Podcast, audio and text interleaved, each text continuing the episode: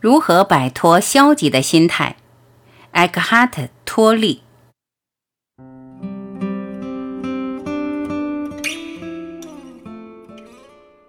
请观察任何一种动物或植物，让它们教你如何接受现实，向当下臣服；让它们教你如何获得本体意识，教你成为你自己，使你变得更为真实。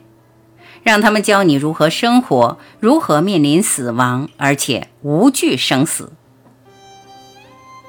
所有内心的抗拒都是各种形式的消极体验，所有的消极心态都是抗拒。这样说来，这两个词几乎是同义词。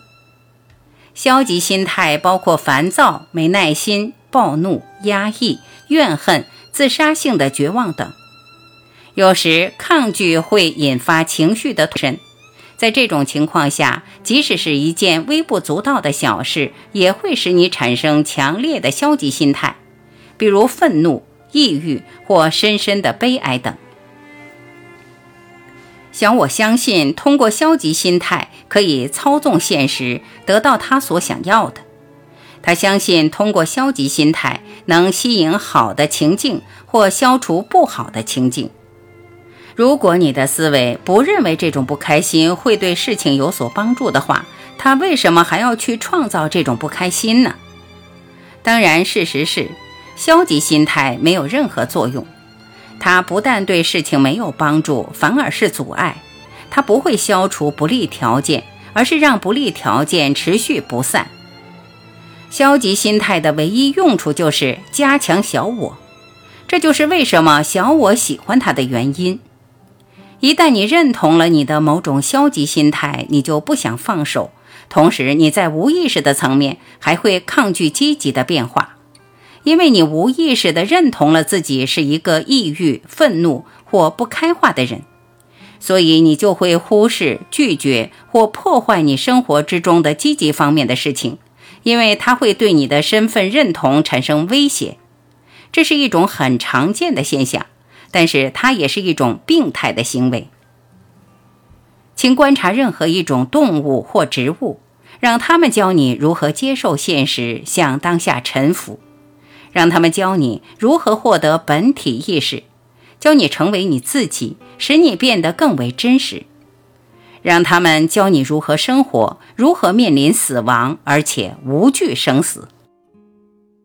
消极情绪的重复出现，有时的确包含着重要的信息，疾病也是一样。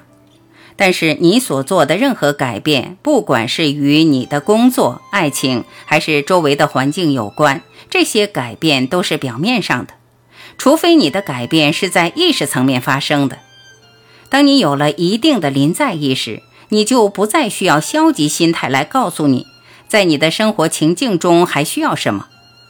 但只要消极心态存在，就要利用它，将它作为一种提醒你变得更为临在的信号。无论何时，当你感到内心产生了消极心态时，不管是由外界因素、某个念头，还是不知道的原因引起的，把它看成一种提示。注意，此时此地请保持警惕。即使是最为轻微的烦躁也有其意义，也需要觉知和观察，否则它们将会积累起来，变成未受观察的反应。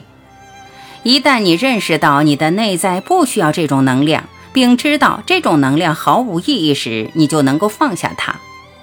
请确认你已经完全放下了。如果你不能放下它，请接受它的存在，并将注意力集中在那个感受上。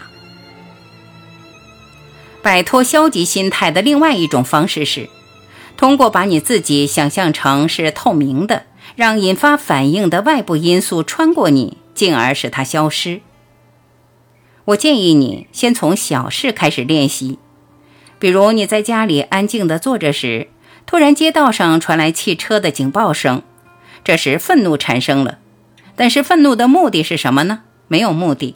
那你为什么要创造这种愤怒呢？你没有这样做，而是思维在这样做，它是自动的，完全无意识的。为什么思维创造它呢？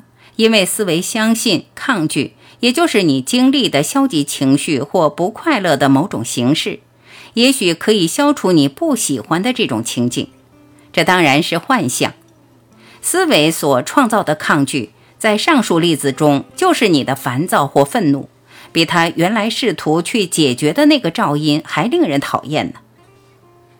把你自己看成是透明的，而不是一个固体的肉身。现在允许噪声或任何造成消极反应的东西穿越你，这样它们对你的内心来说就不再是一堵坚固的墙了。如我所说的，从很小的事情开始练习，比如汽车的警报声、狗叫声、孩子的啼哭声、交通堵塞等。不要在你的内心建造一堵坚固的抗拒之墙，而总是让那些你觉得他们不该发生的事情来敲打你，试着让他们穿越你。当有人对你说一些粗鲁或攻击性的话时，不要产生消极的心态或做出无意识的反应，像防卫、攻击或退缩，而是要让它从你身上通过。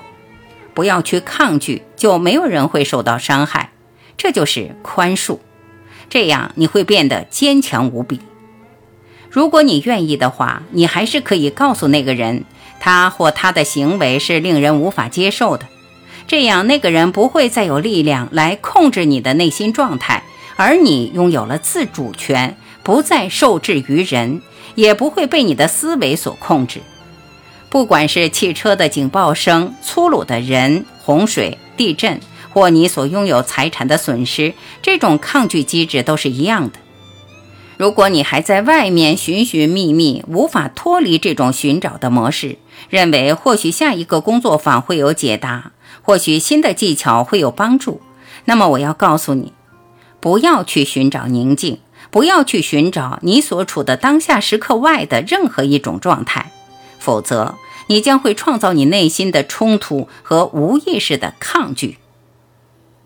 为你不能进入宁静状态而宽恕你自己，在完全接受你非宁静状态的事实的那一刻，你的非宁静状态就会转变成宁静状态。任何你完全接纳的事情都会把你带进宁静状态，这就是臣服的奇迹。当你接纳事物的本然时，每一刻都是最好的一刻。这就是所谓的开悟。